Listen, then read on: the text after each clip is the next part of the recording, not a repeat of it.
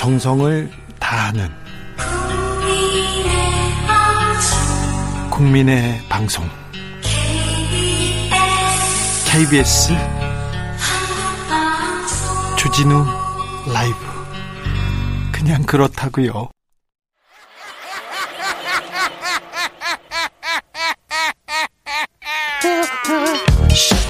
발로 뛰는 기자 탐구하는 기자 세상의 질문을 마구 던지는 기자 기자가 본 오늘의 세상 기자들의 수다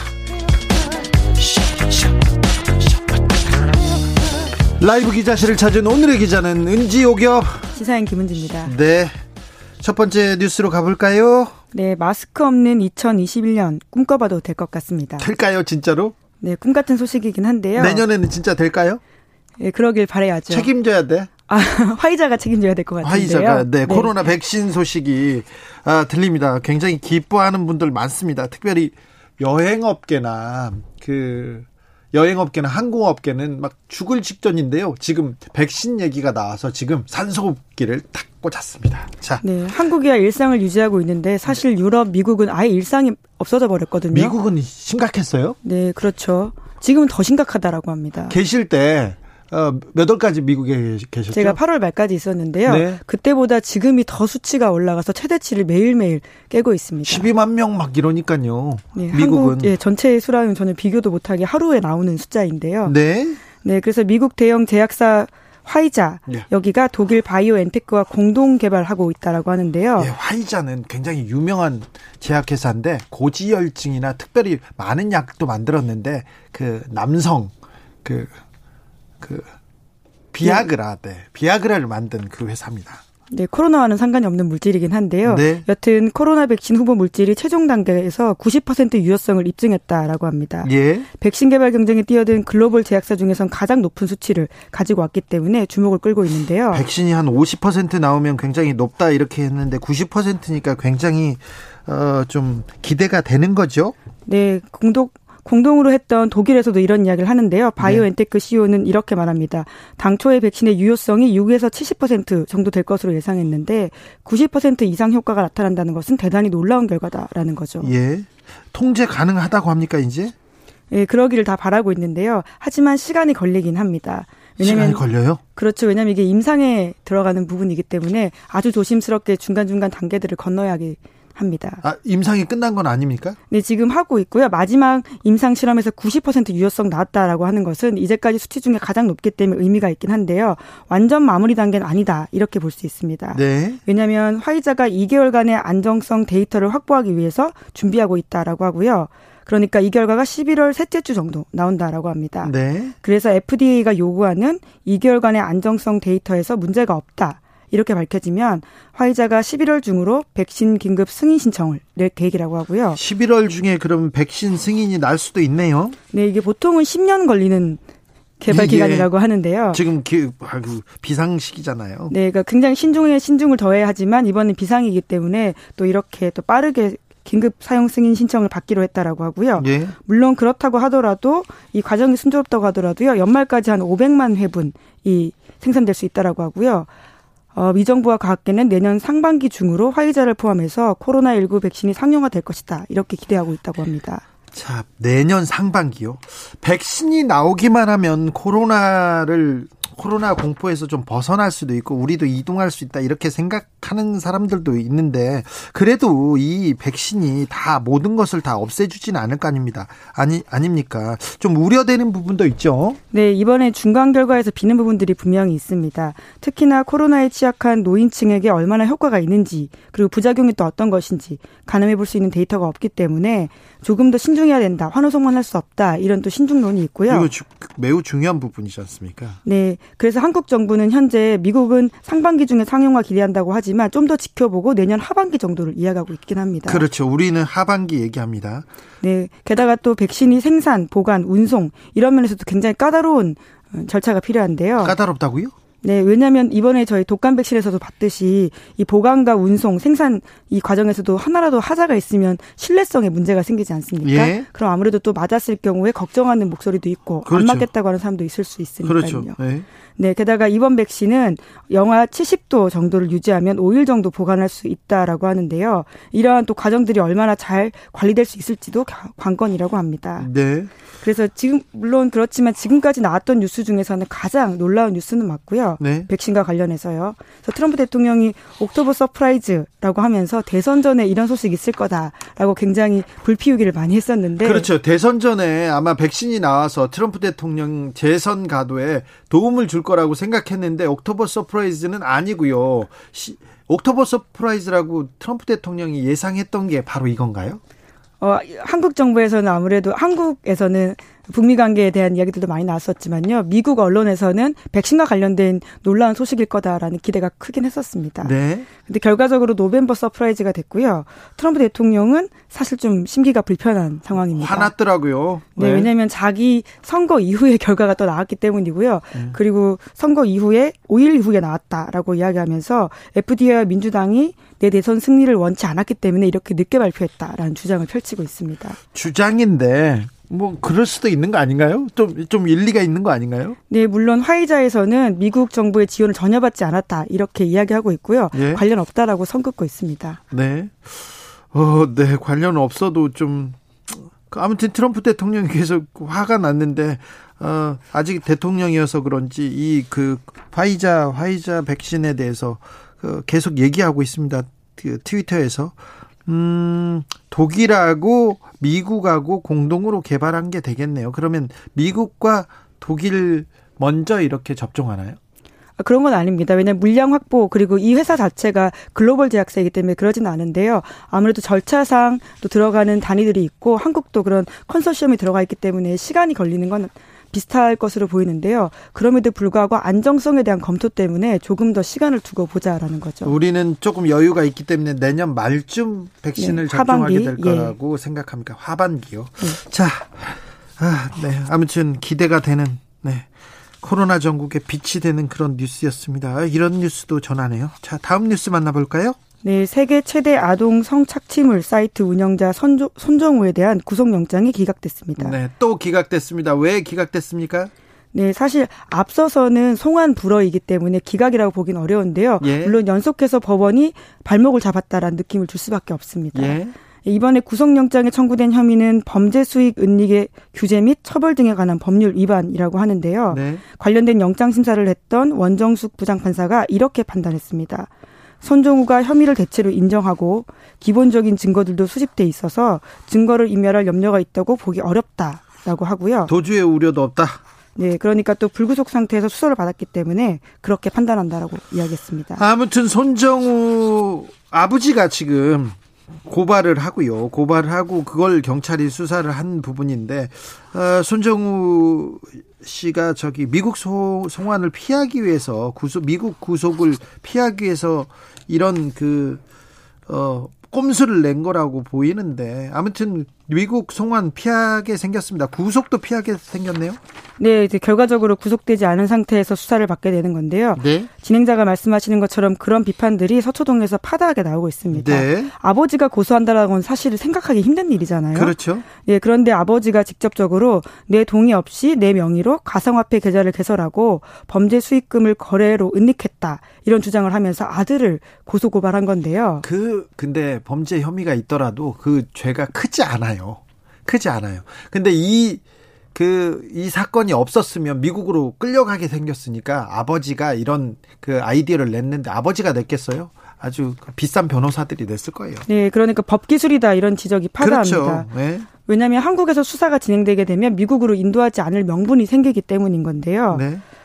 네, 그 앞서서도 그 미국 미국에서 인병 신병 인도 요청이 온 바가 있습니다. 예. 그것에 대해서 서울고법 형사 20부가 불허 결정을 내린 바가 있는데요. 네. 그 당시에 재판장이었던 강영수 부장판사가 한국이 신병을 확보해서 형사처벌 권한을 행사하는 것이 바람직하다 이런 이유를 밝히면서 송환을 불허한 바가 있습니다. 네. 이것도 이것도 비싼 변호사가 길을 터줬으리라고 저는 생각이 됩니다.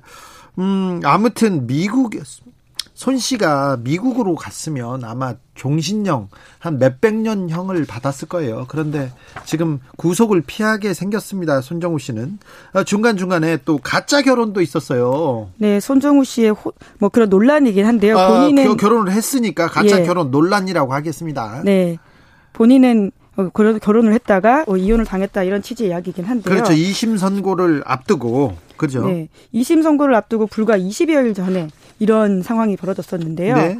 2심 판결문을 보면 이러한 이유가 쓰여 있습니다. 부양할 가족이 생겼다라는 점을 반영해서 양형을 한다라고 하는 건데요. 네. 2심 선고가 징역 1년 6개월이었습니다. 예.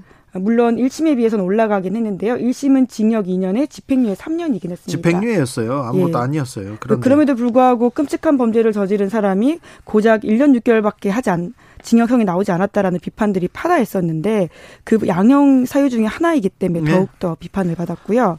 그런데 심지어 이마저도 이혼 소송을 통해 가지고 혼인이 무효됐기 때문에 결과적으로 형량 줄이기 위해서 거짓 혼인 신고한 게 아니냐 이런 의혹이 이렇게 제기가 보이죠. 됐죠. 2심 선고를 앞두고 자기 형량을 줄이려고 결혼을 했어요. 아, 나 결혼해서 부양할 가족이 있어요. 그러니까 구속을 하지 말아주세요. 이렇게 했는데 이것도 비싼 변호사들이 다 시킨 거예요. 보통 사람이라면 생각하기 쉽지 않은 네. 소위 법 기술이라고 보이고요. 네. 게다가 또 바로 어, 이혼을 한 걸 보면 굉장히 절차적인 것에 빠삭하다라는 느낌을 줄 수밖에 없죠. 자, 그럼에도 아, 불구하고 이런 아주 자, 적게 이렇게 형량을 줬다라는 것도 참 놀랍고요. 예. 예. 세계 조롱거리가 될 만한 그런 사, 사안입니다. 세계 최대 아동 성착취물 사이트를 운영했습니다. 세계 최대로. 거기서 돈을 많이 벌었어요. 돈을 많이 벌었어. 그 다음에 문제가 되자마자 변호사를 씁니다. 돈을, 비싼 돈을 주고. 그래서 1심에선 집행유예, 2심에서는 징역 1년 6개월. 1년 6개월이 끝나자마자 이제 아, 이 사람은 미국에서 더 큰 범죄를 졌으니까 미국에 데려가야 된다. 얘기했더니 손 씨가 소송을 합니다. 손 씨 아버지가 손 씨를 상대로. 어? 그래서 구속 영장 기각.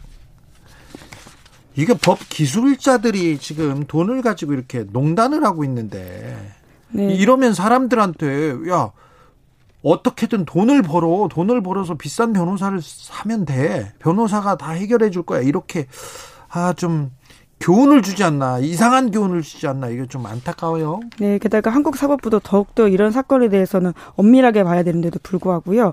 미국 가는 것보다 한국에 남는 게 낫다라는 범죄자의 판단이라고 하는 게 얼마나 부끄러운 상황인지를 좀 깨달았으면 좋겠습니다. 그러니까 범죄자들한테 한국은 천국이다 이런 시각을 또 전해주기도 합니다. 아, 좀 안타깝습니다. 자 마지막으로 만나볼 뉴스는요. 네, 또 이재용 부회장입니다. 네. 이재용 삼성전자 부회장이 10개월 만에 어제 재판정에 섰습니다. 어, 재판정에 나왔습니다.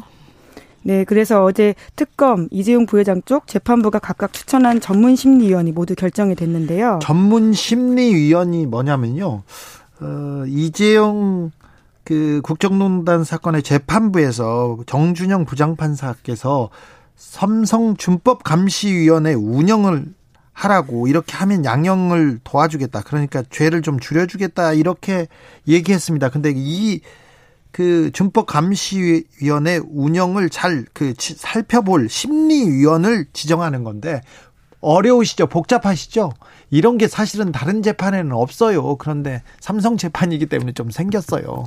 네, 결과적으로 봐주려는 모양새를 잘 만들기 위해서 꾸리는 기구가 아니냐라는 비판을 하면서 특검이 협조하지 않았습니다. 네. 이 절차 자체가 문제가 있다라고 해서 오랫동안 회피해 왔었는데요. 네. 결과적으로는 재판부가 결정한 바에 따를 수밖에 없어서 어제 각각의 인사들을 추천했습니다. 자, 그 재판부에서 정준영 부장판사는 강일원 전 헌법재판관을 추천했고요. 네, 박근혜 전 대통령 탄핵 심판에 주심을 맡은 바가 있고요. 예. 그리고 특검 쪽에서는 홍순탁 회계사를 추천했는데요. 네. 참여연대 경제금융센터 실행위원 출신입니다. 네. 소위 우리가 삼바 사건이라고 기억하는 삼성 바이오로직스 분식 회계 의혹을 제기한 바가 있습니다. 예, 그리고요. 예, 그리고 이재용 부회장 쪽에서는 검찰 출신인 김경수 변호사를 추천했는데요. 네. 마지막 검찰의 중수부장을 지낸 바가 있습니다. 네. 이분은 저 공수처장으로도 추천돼 있습니다. 네, 야당 몫인데요. 네.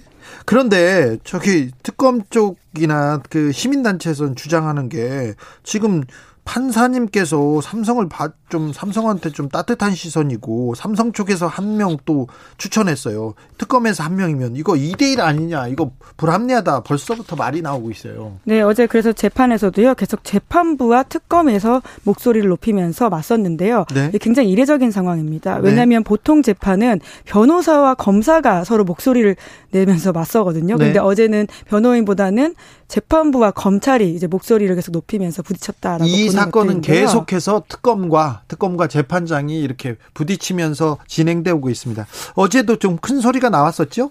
네, 절차적인 진행에 있어서 문제가 있다라고 특검이 계속해서 문제 제기를 했는데요. 시간을 굉장히 짧게 준다라는 부분도 문제 제기를 했고요. 네. 게다가 또 이재용 부회장 쪽에서 추천한 인사도 문제가 있다 이런 지적들을 했습니다. 어떤 문제가 있나요?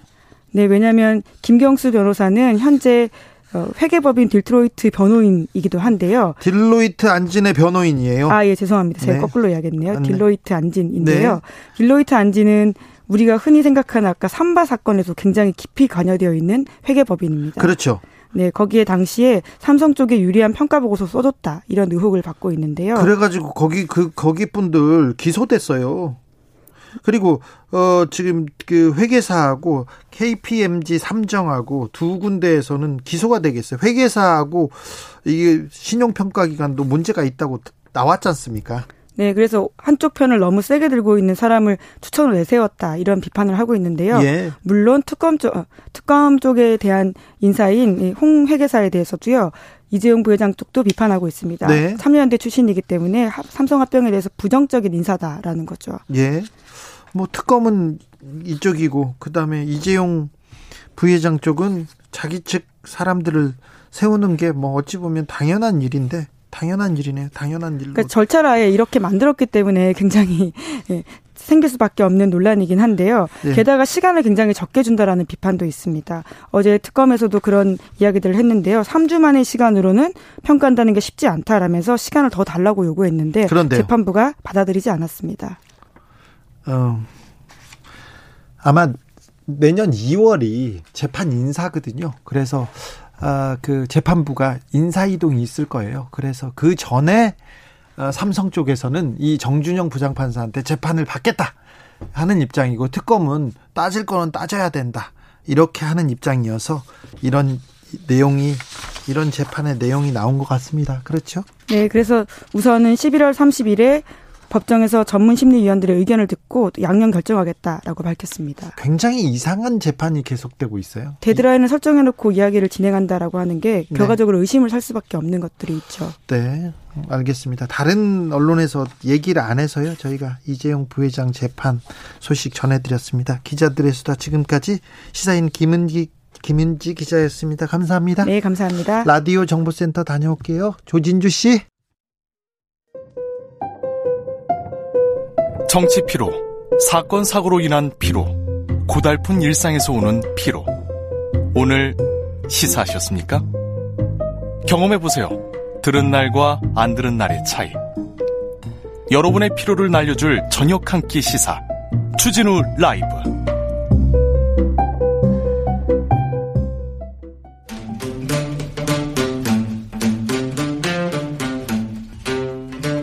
청년이 보고 듣고 느끼는 요즘 우리 사회 그것이 궁금하다 청년에게 묻는다 요즘 뭐하니?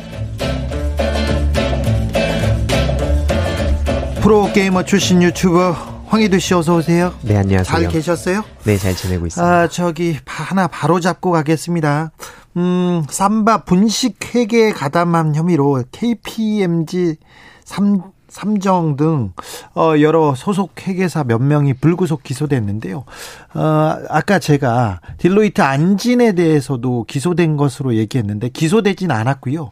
어, 어, 혐의에 가담해서 가담했습니다. 가담해서 증권선물위원회에서 KPMG 삼정 그리고 딜로이트 안진에 대해서 수사 요청을 했고요. 검찰은 어, 이 재용 부회장에게 유리한 쪽으로 합병 비율을 정당화하는 보고서를 작성했다고 회계 부정에 참여한 딜로이트 안진 회계사 추고 추가 기, 기소를 검토 중에 있습니다. 지금 검토 중에 있고 수사했습니다.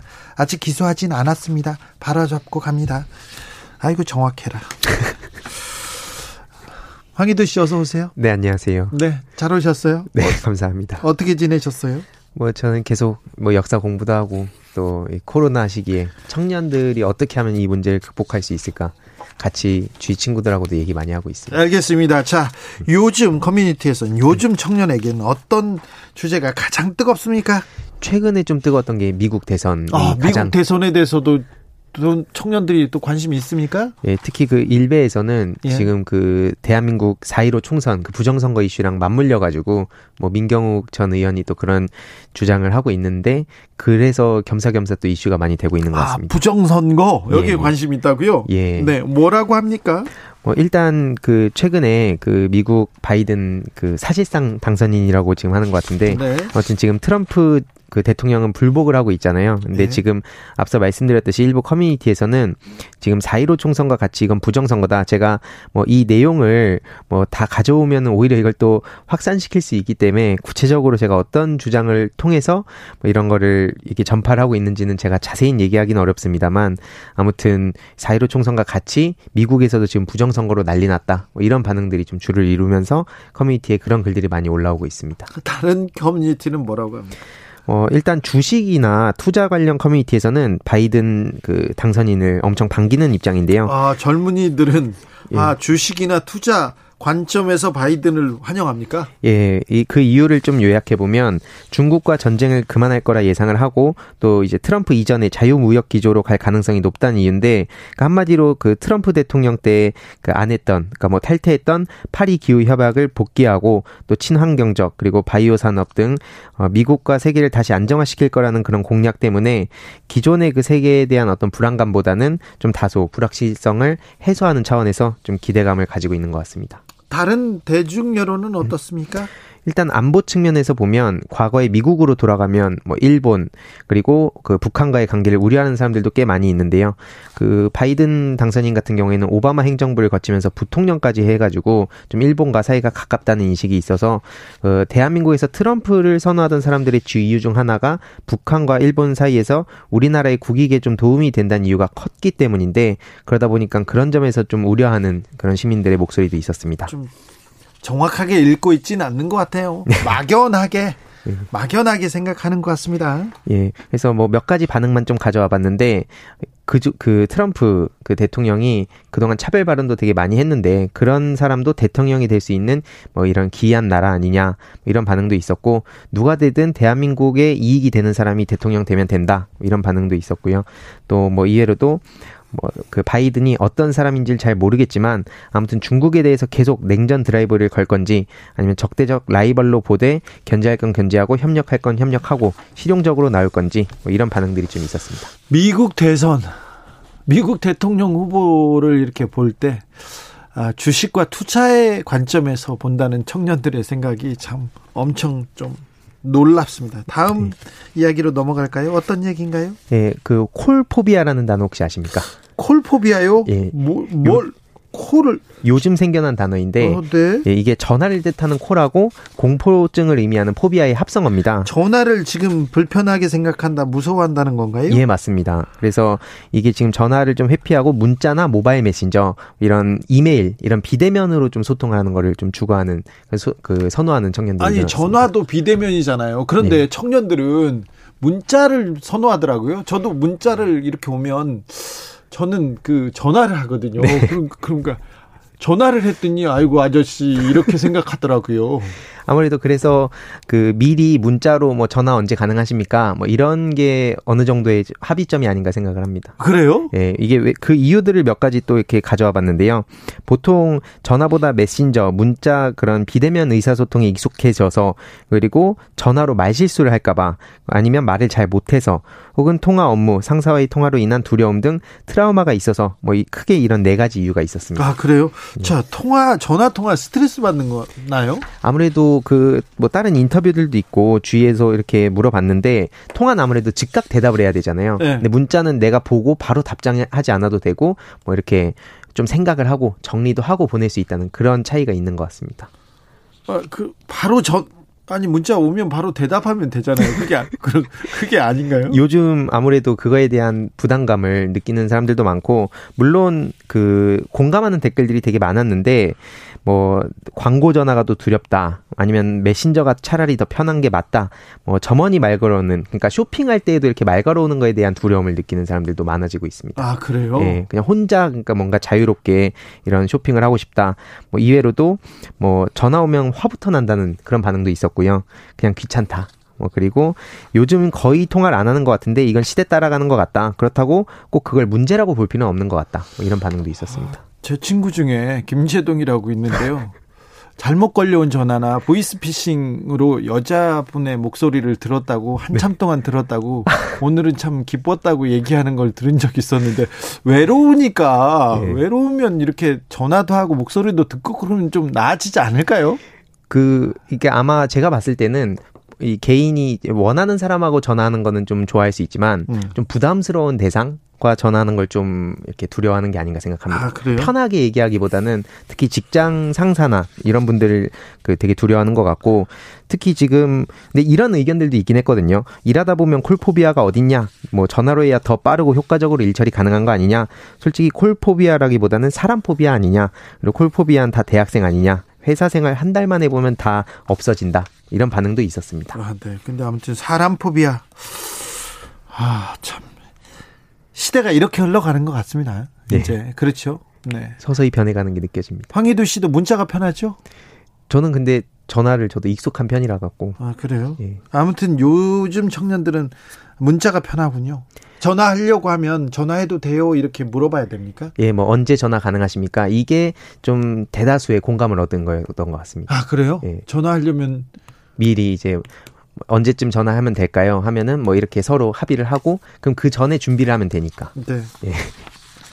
영통이 있잖아요. 영상 통화. 예. 영상 통화에 대해서는 어떻게 생각해요? 영상 통화는 더 부담스러워하지 않을까 싶습니다. 아, 그러니까 좋아하는 사람과 하는 거 말고 이렇게 아무래도 얼굴도 더 표정까지 신경 써야 되다 보니까. 아 그래요? 예 예. 자, 네 시대가 이렇게 흘러가고 있습니다. 자, 전화보다 문자로 먼저 해야 된답니다. 문자로 얘기하는 걸 편하게 생각한다고 합니다. 네, 마지막으로 어떤 이야기 만나볼까요? 예, 이번엔 조금 가슴 아픈 소식인데요. 최근 1, 20대 사이에서 극단적 언어 사용이 좀 유행처럼 번지고 있어서 이게 좀 되게 주제를 이렇게 찾아보면서도 되게 가슴이 아팠습니다. 극단적 언어 사용이라니요? 예. 이게 아무래도 스스로 목숨을 끊는 표현 아, 관련된 네, 네. 그런 내용이 마치 유행처럼 지금 퍼지고 있는데 유행이요? 예. 최근 뭐 이런 커뮤니티라든지 SNS를 통해서 뭐 나 힘들다. 위로 좀 해 달라. 이런 그런 글에다가 댓글에선 오히려 막 조롱하고 막 남들한테 티내지 말고 뭐 혼자 삭혀라 뭐 이런 식으로 이렇게 조롱하다 보니까 그로 인해서 실제로 또 안타까운 사례도 발생했고 또 안 그래도 지금 코로나 블루 때문에 청년들이 많이 힘들어하지 않습니까? 그런 거에 맞물려 가지고 또 정말 이런 10대, 20대 그런 극단적인 선택도 많이 비율이 늘어나고 있다고 합니다. 그래요. 네. 저희가 이 극단적인 내용들이 있는데 전해드리지 못합니다. 예. 못합니다. 네. 아, 이런 내용에 대해서는 굉장히 저희도 조심해야 됩니다. 언론도 조심해야 되고요. 참. 음. 근데 10대들이 특별히 크게 이런 생각을 극단적인 생각을 한다는 것이 걱정이에요. 예, 그런 걸 두고 뭐 정신이 너무 약해서 그렇다라든지 뭐 이렇게 아까처럼 말씀드린 대로 뭐 구체적으로 얘기 못하지만 조롱한다든지 뭐 이런 식으로 하는 거는 정말 바람직하지 못하다 생각을 하고 예. 일단 공감과 위로가 필요한 시대가 아닌가 생각합니다. 청년들은 이런 이런 문제에 대해서 저 기성세대가 어떻게 해주길 바래요? 어떤 말을 듣고 싶을까요? 뭐 되게 다양한 케이스가 있는 것 같은데 예를 들어서 위로도 필요 없다 그냥 혼자 냅둬 달라 막 이런 부류도 있는 것 같고 아니면은 뭐 예를 들어서 그냥 위로를 할 때 뭐 나 때는 뭐 이랬다 뭐 이렇게 버텼다 이런 식으로 이렇게 진짜 좋은 마음에 그런 말씀하신 기성세대 분도 계신데 요즘 청년들은 사실 그거를 아 그러니까 예. 그 청년들한테 아이고 다야 청년이 안 힘들 때가 어디 있어 네. 나 때는 더 힘들었어 막 그러면서 네. 나 때는 배가 고팠어 밥이라도 줘 밥이라도 네. 주면 뭐 어, 네. 괜찮지 이런 거 하면 안 된다는 거죠. 예, 맞습니다. 그러면 그냥 일단 먼저 공감하고 힘들었던 경험이 있다면 그 경험에 대해서 먼저 같이 이렇게 네. 예, 공감하는 게 제일 중요한 것 같습니다. 아까 이금희 아나운서가 얘기하셨던 것 중에 우리 때보다 경쟁이 몇 배가 지금 어? 몇 배가 늘어났다. 그러니까 지금 청년들 굉장히 어려운 처지에 있다는 게 공감이 되더라고요. 그러니까 자 옛날에 비해서 밥 먹고 살만하잖아. 옛날에 비해서 편하잖아. 이런 얘기가 전혀 위로가 위안이 안 된다는 거 기성, 기성세대들이 명심해야 됩니다. 네. 네. 아, 올드필드님이 상사와의 영상통화 생각만 해도 끔찍하네요. 네. 상사들은 영상통화 하면 안 됩니다. 안 됩니다. 사랑하는 사이끼리, 가족끼리 이렇게 하는 거죠. 국회 국산화님께서 국회 국산화님입니다. 콜포비아 이해됩니다. 그런 분들 많을 거예요. 최정무 님도, 아, 문자만 하던 사람이 갑자기 전화하면 겁나죠. 겁나요. 이렇게 얘기하는데, 그렇군요. 아, 전화하면 안 되는구나. 요즘 뭐 하니? 유튜버 황희두 씨와 함께 했습니다. 감사합니다. 네, 감사합니다. 교통 정보 듣고 올게요. 오수미 씨. 테이크아웃 시사 나왔습니다. 오늘도 하나 챙겨가세요. 주진우 라이브.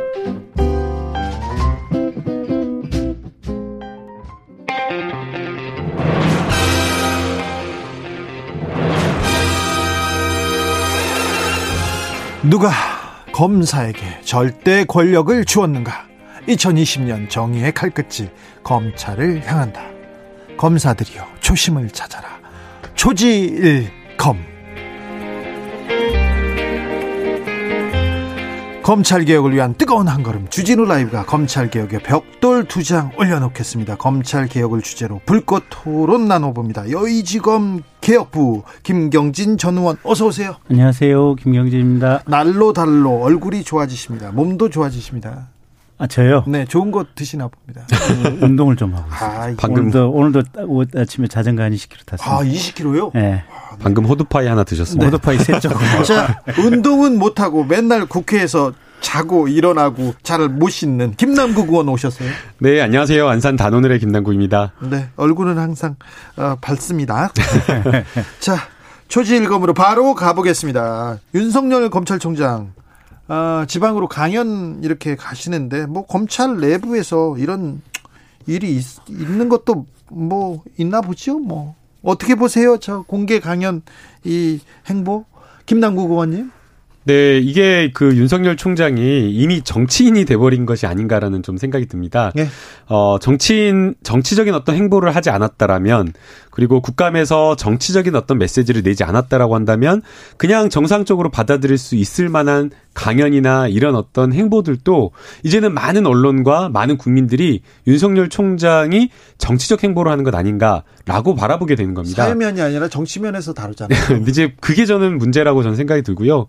이게 다른 일반 공직자들도 정치적 중립이라고 하는 것이 매우 중요한데 특히나 검찰 검사 검찰의 수사와 소추 담당하는 그러한 것들을 생각을 했을 때 이 검찰총장이 이렇게 정치적으로 읽힌다라고 하는 것은 이제 검찰에서 하는 여러 가지 수사에 대해서 정치적 해석을 하게 되고 거기에 따라서 정당 간의 유불리에 따라서 지지자 간에 여러 오해를 하기 때문에 이거는 좀 매우 좀 부적절한 것이 아닌가 좀 생각됩니다. 오해는 윤석열 총장이 아예 만들었다 이렇게 얘기하는데 민주당의 이낙연 대표, 김태년 원내대표, 뭐 강병원 의원, 뭐, 뭐 의원들이 나와서 계속 윤석열을 비판하면서 오히려 정치적으로 보이게 만들었지 않나 이런 생각도 한다는 의견이 있습니다. 김경진 의원님.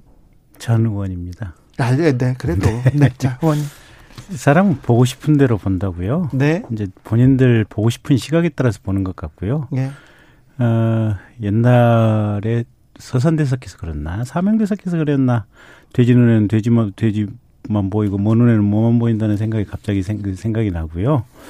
어쨌든 이제 제가 검사를 했던 경험에 비춰 보면, 검찰총장이 이제 재임 시절에 전국의 이 검찰청을 한 번씩은 다 순회 방문을 하거든요. 네.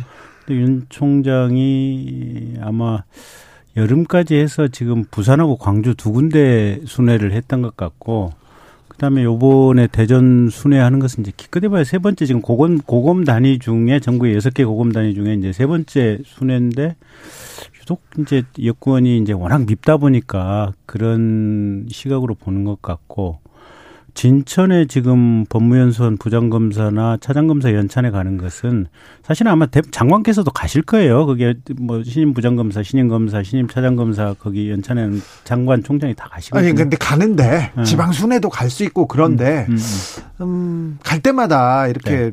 조금 정치적으로 이렇게 해석되고 이렇게 논란이 될, 되는 것까지 보이면 뭐 뭐가 그렇게 보이죠? 아니 그런 기사가 나오잖아요. 그건 기사 쓴 기사님 기자님들이 잘못 쓰신 거 아닌가요? 그리고 저기 더불어민주당에서 뭐 정치적 의도가 있다 얘기를 또 더, 더불어민주당 의원님들이 잘못된 시각으로 보시니까 그런 거 아닌가요? 김남국 의원님 잘못된 시각입니까? 여러 가지 이제 시각이 있을 수 있는데요. 네. 이제 공직자로서는 좀 적절하진 않았던 것 같아요. 만약 제가 이제 공직자였다고 한다면 오해가 될 만한 말 자체를 아예 삼가했을 것 같아요. 근데 이제 국감장에서 나온 여러 가지 태도나 이러한 것들을 보면 오히려 추미애 장관과 정치적으로 충돌하는 모습을 보이고 여당 의원들과 막 싸우면서 언쟁하는 그런 어떤 태도들만 보이, 보였기 때문에 이게 국민들이 어 정치적으로 뭔가 이렇게 각을 세우는 것만 보이는 것 아니냐. 그리고 이제 그게 이제 가장 그 그게 달았던 게 그 대검의 화환이었다라고 생각이 됩니다.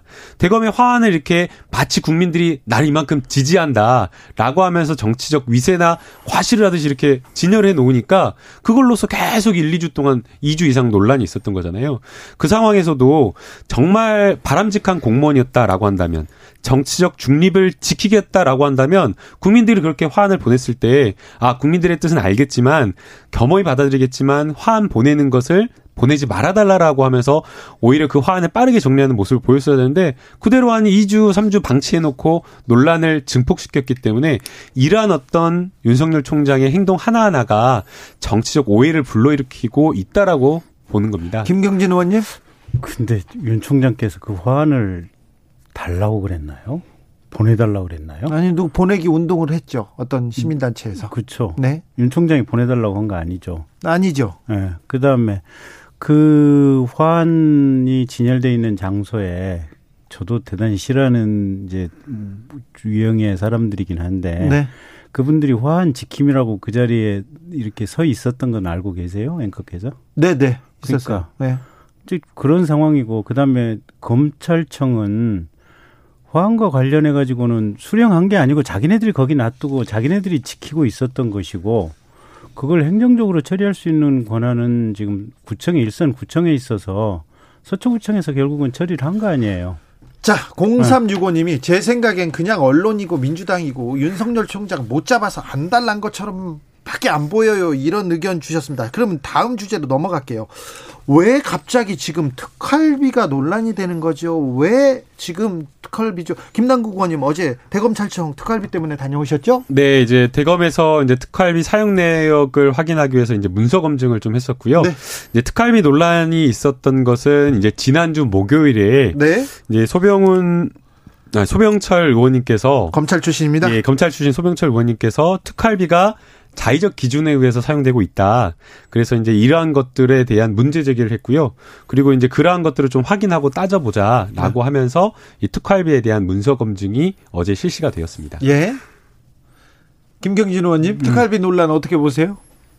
음, 아니 뭐 논란 필요하죠 뭐 이게 국회에서는 김경진 의원님 오늘 왜 이렇게 여유 있어요? 지난주에도 여유가 아, 있더니 아, 들어오는 작가님들이 차분하게 하라고 아니 차분이 아니라 여유가 있는 것 같아요. 이, 네. 이 논쟁에 대해서는 할 만하신가 봐요. 아니 그게 아니고요. 네. 그 저도 반성 많이 했어요. 방송 끝나고 나서. 아이 뭘 네, 또. 이제 반성을 많이 했고, 아니 이제 그것저것 떠나서 네. 국회라고 하는 것이 일단 행정부처에서 일을 적정하게 하는가, 또 예산을 허투루 쓰는가 감시해야 되는 이제 그게 국회의 직분이니까 이건 여야를 가리지 않고 그걸 감시 활동을 하는 것은 지극히 잘하는 것이고 네. 저는 오히려 여기저기 각 기관들 다 두루두루 아마 현장에 좀 임해서 좀 이렇게 감시 활동을 할 필요성이 있다라고 생각을 하고요. 네.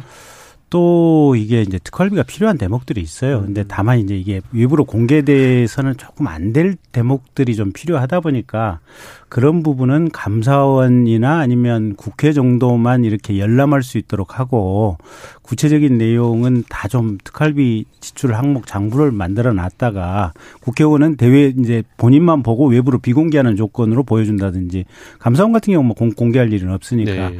그런 아마 시스템이 필요하지 않나 싶고요. 다만 이제 이 논란 와중에서 조금 유감인 것은 추미애 장관께서 이제 두 가지 발언을 하셨거든요. 첫째, 에, 윤석열 총장이 대검찰청으로 배정된 특활비 중에 자기가 좋아하는 검사장에 대해서는 특활비 몽 땅 네. 주고 자기 싫어하는 검사장에 대해서는 별로 안 준 것 같다.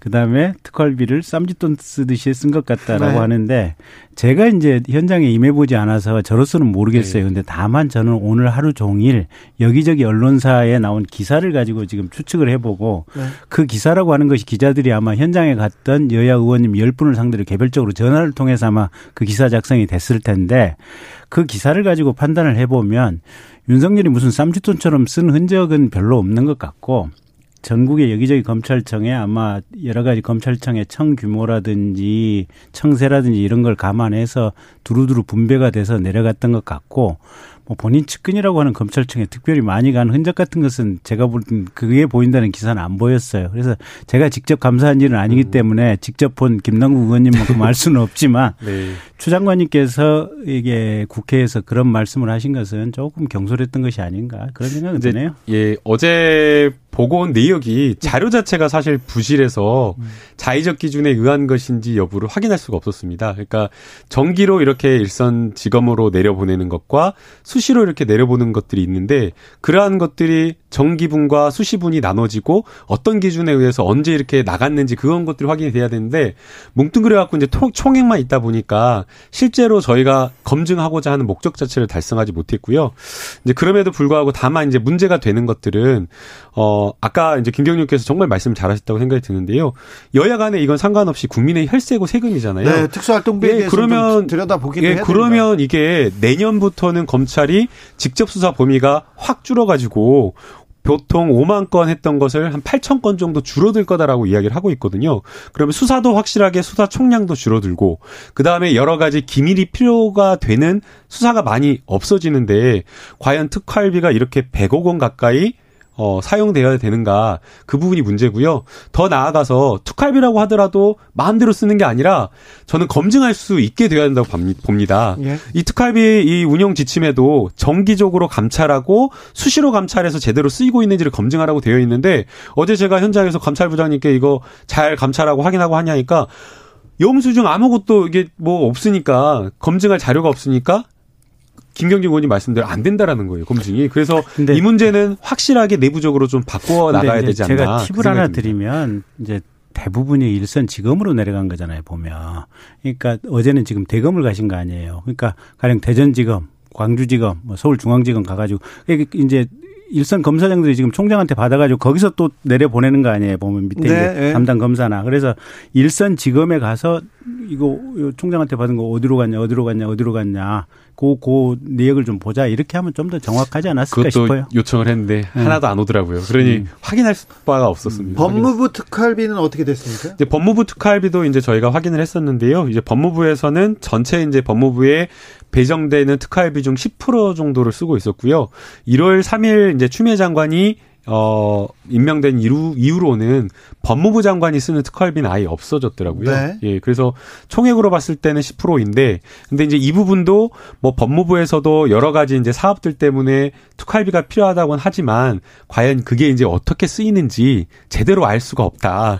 또 특히나 직접 수사를 대검도 직접 수사를 하지 않고 법무부도 직접 수사를 하지 않는데 대검과 검찰총장과 법무부 장관에게 기존에 특활비가 배정되어 있었다라고 하는 것은 조금 적절하진 않았던 것 같, 습니다. 근데 그게 저는 해봤던 사람으로서 이제 법무부도 일단 출입국 관리소 직원들 같은 경우는 현장에서 이 비자 조건 어겨서 이제 이 직장 이탈한 외국인들이 많이 있을 수 있거든요. 예. 그 잠복 공부하고 잡으러 다니려면 사실은 공식적인 비용 가지고 처리 안 되는 부분들이 좀 있어요 보면. 그래서 출입국 관리소나 교도소 직원들 같은 경우는 사실은 일정 정도 필요한 부분들이 있고 검찰이 이제 직접 수사가 주는 건 사실이죠. 상당 줄었는데 네. 어쨌든 그래도 검찰 수사의 핵심은 지금 특수수사라든지 주요 사건 수사란 말이에요.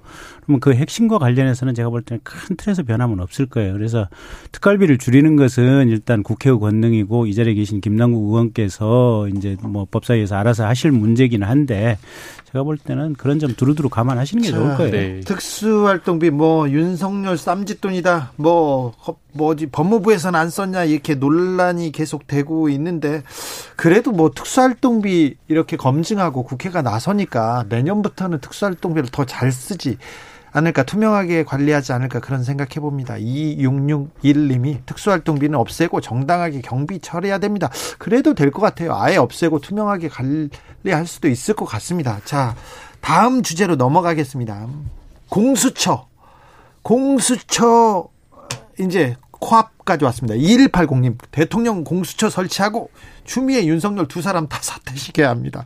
윤뉴스 정말 좀 제발 좀 방송 좀 그만하세요. 였습니다. 선다리님은 누가 봐도 윤석열 총장은 정치를 하고 있다고 판단합니다. 얘기하는데요.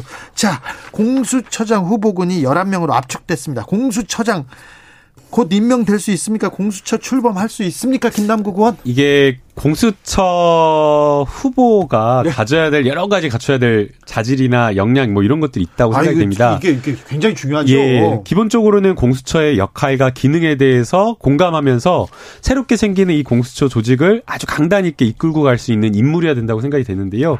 근데 그리고 거기에 더 나아가서 야당이 우려하는 정치적 중립성 그리고 또 이게 검찰 어쨌든 검찰을 견제할 수 있는 기구가 돼야 되니까 검찰에 대항해서 검찰을 잘못을 정말 제대로 수사할 수 있는 이런 기구가 돼야 되거든요. 그렇죠. 그래서 두 가지가 정치적 중립성과 검찰로부터의 독립 뭔가 좀 떨어져 있는 거 이게 필요하거든요. 예. 근데 이번에 좀 야당에서 추천한 인사들을 보면 석동현 전 동부지검장은 아예 이분은 정치인이거든요. 아, 그럼요. 네, 국민의힘으로 추, 출마까지 했던 분이고 윤석열 총장과 아예 가까우신 분들이거든요. 가까운 대학 동기거든요. 그리고 또 심지어는 본인 부인은 국, 그 새누리당 때 뭐 국회의원을 했다라고 지금 이야기를 한 사람, 그러니까 아예 정치인을 추천을 해놔 버렸어요. 이게 그래서 야당이 지금까지 이야기를 한 정치적 중립과 좀 거리가 먼 사람이다. 그 다음에 지금 경력들을 보면요, 전부 다 검찰 고위 출신입니다. 특수부, 대검증수부, 반부패부 음. 이런 사람들을 추천해 놨기 때문에 사실상 이게 정말 제대로 공수처장 후보로서의 맞는 사람을 추천한 것인가 그런 점이 좀 걱정이 됩니다. 김경진 의원님?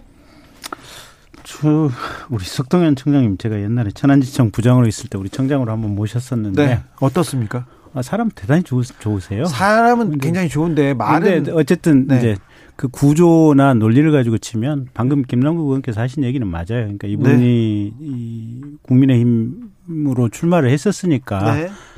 그 이제 그건 대단히 바람직하지 못한 것 같고요. 예. 저는 가급적이면 이제 변호사 출신에서 뽑는 것보다 예. 현역에서 그대로 곧바로 오시는 게 좀 좋을 것 같아요. 아 이번 공수처장은요? 네, 왜냐하면 변호사를 하다 보면 이제 김 변호사께서도 있다 보니지만 이게 변호사 업을 길게 하면 길게 할수록 관계가 생기잖아요. 이 클라이언트들이 네. 속된 말로 이 교도소에 있는 김봉현 같은 사람들도 변호사에게 이게 사건 수임을 시키거든요. 보면 할 수 있죠. 예, 네, 그러니까 그런 관계들이 누적이 되다 보면 본래 이게 대쪽 같은 성품도 변호사 업을 하다 보면 이게 누그러지는 좀 측면들이 좀 있어요. 그래서 예. 변호사 출신에서는 안 뽑았으면 좋겠고 음. 현직에서 왔으면 좋겠다. 아니 김경진 의원님도 지금 변호사잖아요. 음, 그래요. 그래도 본인은 공수처장 안 하겠다 이 얘기 얘기. 아니 나도 출마했던 사람이에요. 아, 예. 뭐 생각 자체를 그할 수가 없는 거고. 아 그래요? 네, 그건 당연한 얘기고. 아니 아, 김남국은 얘기하신 게 당연한 얘기예요. 어, 네. 그러면 정, 당의 당적을 단 한 번이라도 가졌던 사람은 절대로 공수처장 자, 하면 안 돼요. 그러면 지금 예. 11명 후보 중에 그래도 이 사람은 괜찮다. 한 두 명만 꼽아 주십시오. 본인... 그러니까 아니 제가 보면 여기서 네. 지금 변호사가 아닌 사람 딱 두 분 있어요. 김진욱 헌재 선임 연구관. 예. 그다음에 이건희 권익위 부위원장. 네. 이 두 분밖에 없어요 지금. 나머지는 다 지금 변호사들이에요. 뭐 어쨌든 그런 그런 그런 그런 상황들이고 어, 부족하면 조금 더 모분 수를 더 늘, 늘리, 늘리, 늘려야 돼요. 조금 더 뭐 추천을 좀, 더 받든지 해서라도 네. 해야 될 것 같고. 정치적 중립을 위해서 이제, 어, 직접 봤으면 좋겠다. 그러니까 당적, 정당 당적 네, 없어야 당적 되고, 변호사 된다. 안 했어야 되고, 그리고 아까 김남국 의원 말한 대로 이게 공수처 출범 네. 동기 중에 하나가 검사들 중에 예. 문제 있는 그러니까 검찰을 검찰의 비리를 수사하고 사정하겠다고 하는 것이 가장 중요한 목적 중에 하나였으니까 검사 출신 말고 저는 가급적인 법원에서 왔으면 좋겠어요. 오, 김남국 의원도 어, 이 그러니까. 부분에 대해서는 너무 행복합니다. 동의. 아니, 네. 딱 맞는 지금 이야기. 네. 네. 자, 그러면 이 열한 분 중에서는 어떤 분이 조금 그래도 음? 어, 그래서 이제 저도 이제 어떤 분인지를 잘 몰라서 일일이 지금 구글링 해가지고 찾아보고 있는 상황이고요. 네. 근데 이제 이분들이 했던 경력과 이력 이런 거 말고 실제 그분들을 경험한 예컨대 지금 김경진 의원님께서 석동현 지검장을 직접 내가 모셔봤다. 네. 다 주변에서 세평이라는 것들이 있거든요. 네. 그런 그런 분들의 의견을 직접 들어서 어떤 성품이고 실제 일 처리를 어떻게 하는지 요런 작업들이 요런 작업들 아마 처장 추천위원회에서 하지 않을까 생각이 듭니다. 예. 뭐좀 잘 그 공수처장 후보를 잘 꼽아 뽑아야 공수처가 좀 제대로 갈 텐데. 그러니까 법원장 정도의 어떻게 보면 레벨에서 네. 조금 대단히 객관적이고 공정한 부분을 최대로 좀 추천 좀 뭔가 좀 받아가지고 그런 네. 부분을 좀 위촉할 수 있으면 대단히 좋지 않을까 싶네요. 김경진 전 의원의 공수처장 예, 추천법이었습니다. 초지일검 여기서 마무리하겠습니다. 김경진 의원 그리고 김남국 의원 감사합니다. 네, 감사합니다. 감사합니다. 네, 두 분 고생 많으셨습니다. 블러의 송2 들으면서 주진우 라이브 마무리하겠습니다. 6134님은 트럼프 바이든도 이제 관심이 없어져요. 애초부터 관심 없었던 추윤 싸움보다 이제 이런 보도 그만하셨으면 해요. 둘이 알아서 좀 하라고 해주세요. 얘기했습니다. 6134님의 의견이었습니다. 저는 여기서 인사드리고요. 내일 오후 5시 5분에 돌아옵니다. 지금까지 주진우였습니다.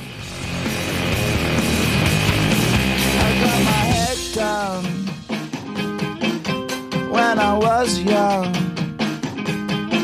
It's not my problem.